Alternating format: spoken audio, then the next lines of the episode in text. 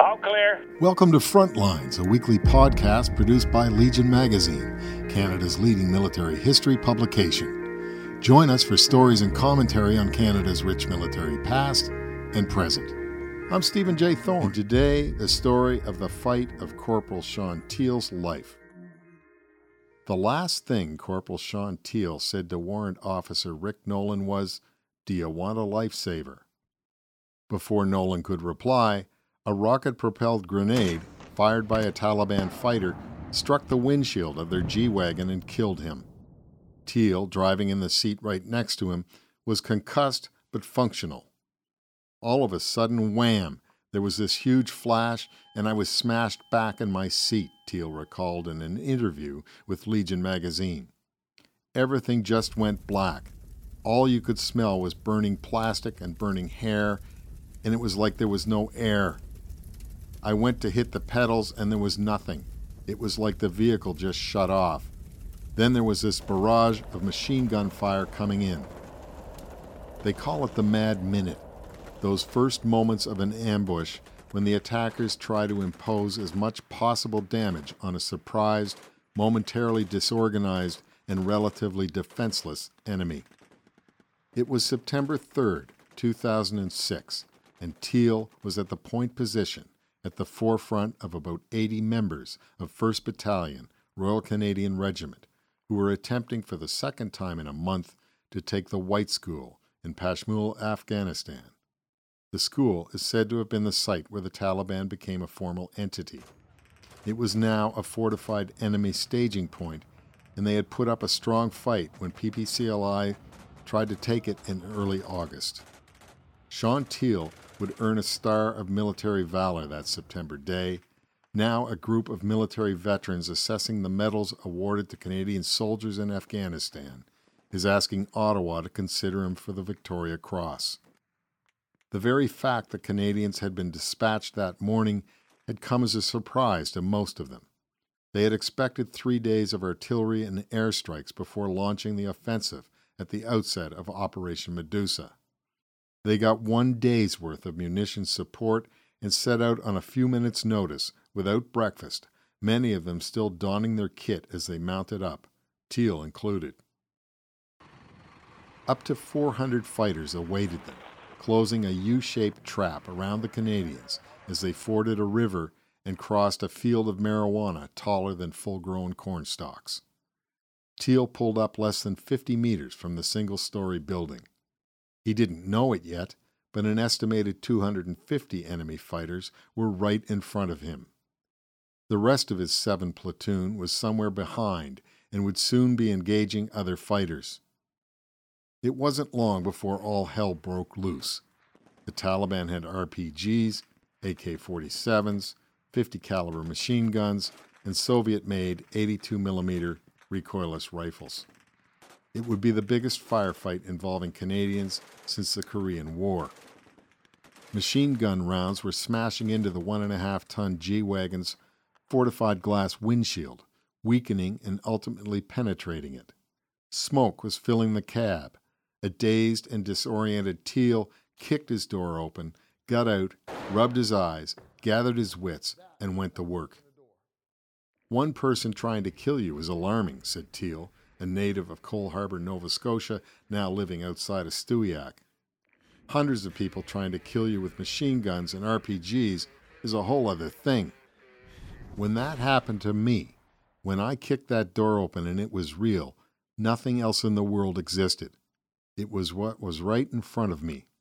All of the training kicks in, and you have to realize when there's somebody dead right next to you that this is the real thing.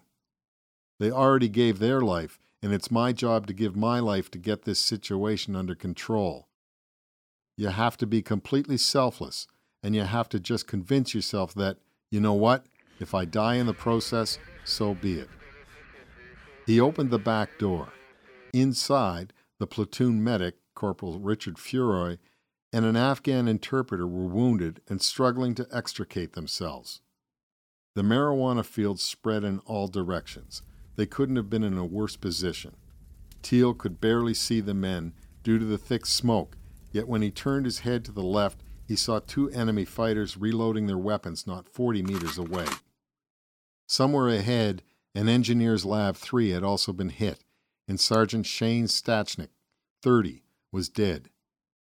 Teal fired his M two oh three grenade launcher, killing the fighter whom he believes fired the R P G and wounding another who was helping him reload.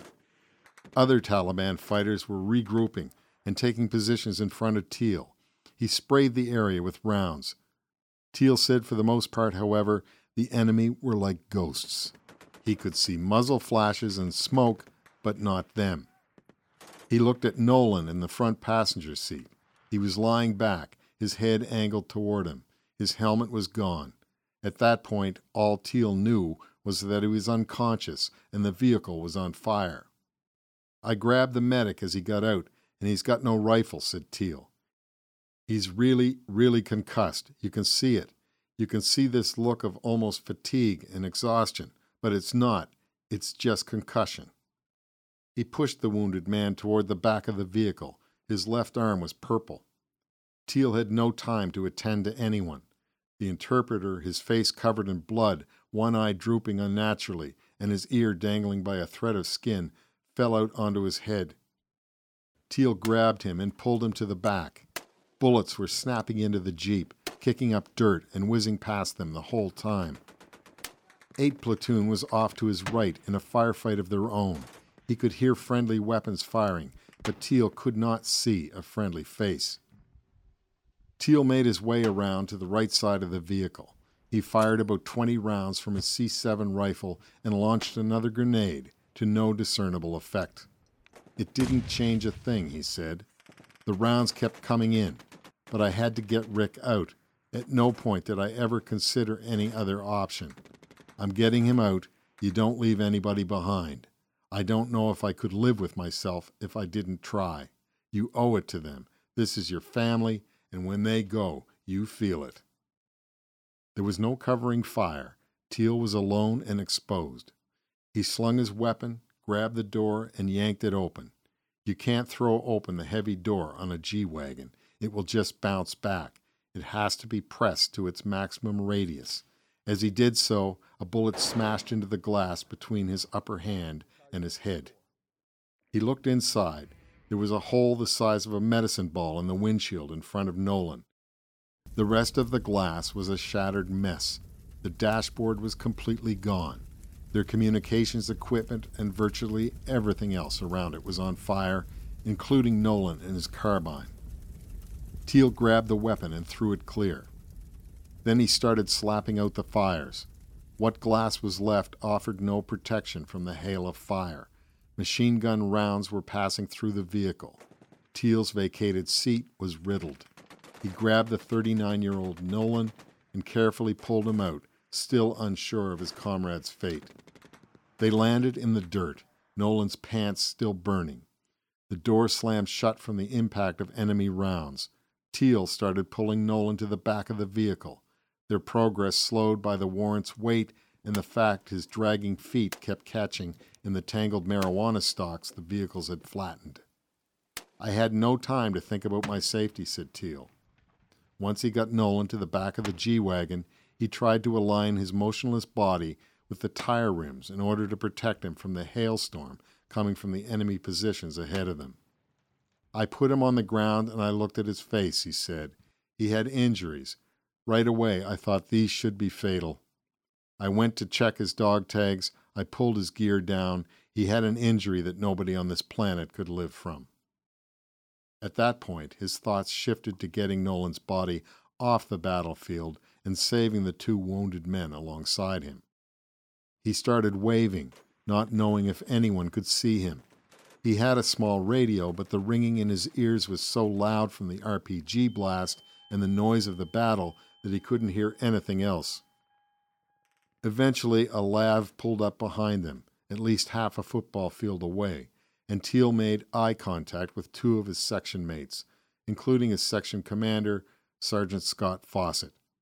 Just knowing someone knew that they were there and in trouble was a comfort. Furoy, the medic, was passing in and out of consciousness. The interpreter was terrified. Teal needed to get things under control if they were to survive. He grabbed Furoy and shook him, then smacked his helmet. It was of no use. Teal ran and grabbed Nolan's C eight carbine, still lying in the field of fire. Then he butt-struck Furoy with it. It worked. The medic came to, and Teal handed him the weapon. It was like waking him up from a dream, said Teal. He looks up at me, and his eyes are wide open. I just yelled at him, enemy, fifty meters to your front, defend yourself. He dragged Rick's gun. His injury was to his left side, and he was right-handed, and he had the gun up. Now I had a second gun on this vehicle, and that is an amazing feeling, to not be alone. They engaged the enemy with a steady stream of fire. Teal still has no idea how long they did so. Seconds, he said, feel like minutes, and minutes feel like hours. Behind them, Fawcett grabbed Corporal Jason Funnell and Private Michael O'Rourke. The three soldiers came running through the marijuana plants. All three would receive the Medal of Military Valor for their actions that day. The first words out of Fawcett's mouth were, "What's the deal?" Teal told him Nolan was dead, then showed him the warrant's wounds. The pair took up fire positions while Funnell and O'Rourke ran the two wounded men back across the field under heavy fire, one wounded man at a time. That's two round trips, in, out, back in, and out again. Another lav came in on the left rear to pick up the remaining soldiers, backing to within fifteen meters to minimize the troops' exposure as they boarded the heavy eight-wheeled vehicle via the ramp in the rear. The inside of the lav was exposed to the enemy. Teal and Fawcett dragged Nolan's body back and in, all while under heavy fire. "It worked," said Teal. "It's what saved the day for us." The heavily armed lav, he said, is the best thing we have on the battlefield by far. It's home. It's your lifeline. Rather than hitch a ride to safety, however, Teal and Fawcett returned to the G-Wagon. The lav raised the ramp and took off with their comrade's body aboard. The two soldiers resumed the fight. "Everything you do out there has to be maximum violence," explained Teal. "But you have to be careful about it. You can't outrun a bullet. And those people, they're willing to die for what they believe in, and they're merciless. And you know what? That's what war is. There is no mercy." The pair took up positions behind the vehicle and began burning off ammo. "It's being depleted," he said. "The vehicle's on fire. Any gear that was in that vehicle would have been absolutely Swiss cheese." That was it. There was no point in staying there. So we pulled off some rounds and then hoofed it back, probably close to seventy-five meters, blindly through the marijuana field. They arrived to find the rest of seven platoon in the midst of a firefight of their own. Teal had a tactical combat casualty course under his belt, so in spite of his own injuries, he went from vehicle to vehicle, looking for other wounded to help. Furoy, meanwhile, was helping others. Teal came across Private William Cushley, twenty-one, lying face down in the dirt. He was dead, and his bereaved and angry section was around their particularly beloved comrade in arms, pouring fire into the enemy positions. A few soldiers loaded Cushley's body into a lav and resumed the fight. Teal found his way to the field commander's lav and reported to Captain Derek Wesson that all casualties had been recovered. Wesson took a smoke grenade and pitched it, a signal for time to go. Just as he did so, the Canadians looked up to see a giant football coming into their position. It was a thousand-pound bomb. "It bounced and landed, and it didn't go off," said Teal. "It ended up out in front of our position. At that point, it's not safe for anybody out there. If that thing goes off, you're in a real mess. So between the casualties that we had, the gear that we lost, the order to pull back came over the radio." There was no room left in any of the vehicles, so Fawcett and Teal ran nearly four hundred meters back, wading chest-deep through the river to the assembly point. Teal was exhausted and dehydrated.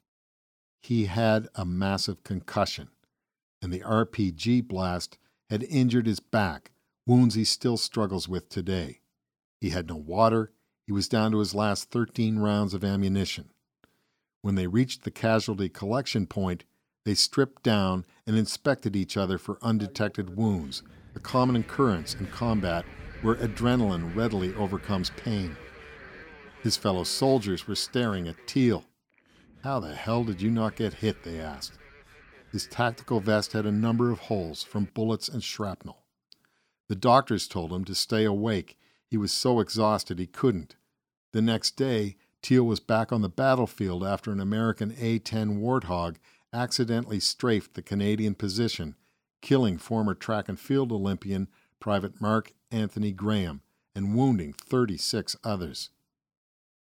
Operation Medusa ended on September seventeenth, with twelve Canadians killed and forty wounded. American aircraft had dropped precision-guided bombs on Teal's abandoned G-Wagon and several disabled L A Vs to keep them out of enemy hands. The day after the coalition claimed victory, a suicide bomber killed four Canadians on patrol. Henceforth, the Taliban would avoid head-to-head battles wherever possible, instead exacting its toll by landmine, suicide bomber, and improvised explosive device, thus minimizing their own losses. Today, Teal lives with his wife Sarah, herself a veteran of two tours in Afghanistan, and their three daughters in an isolated home in central Nova Scotia. After four tours in-country, he still is working out the post-traumatic stress. "We killed a lot of people over there," he said, "and we have issues. And these people, clinicians, don't know anything about it. It's hard to get sympathy or empathy from people who can't relate, and it really set me back. I stopped trusting the system." No Victoria Cross has been awarded to a Canadian since the Second World War. In February nineteen ninety-three, Canada followed Australia's precedent and established its own V C. New Zealand followed suit with its own medal in nineteen ninety-nine. The group Valor in the Presence of the Enemy, comprised mainly of Afghanistan veterans, has compiled lists of potential V C recipients, both modern-day and historical, which they intend to detail in a pair of documentaries they hope to air in a future remembrance period. Teal stands near the top of those lists. You have been listening to Frontlines. I'm Stephen J. Thorne. For this and other stories, visit legionmagazine.com slash frontlines. For more military history, subscribe to Legion Magazine at legion magazine dot com.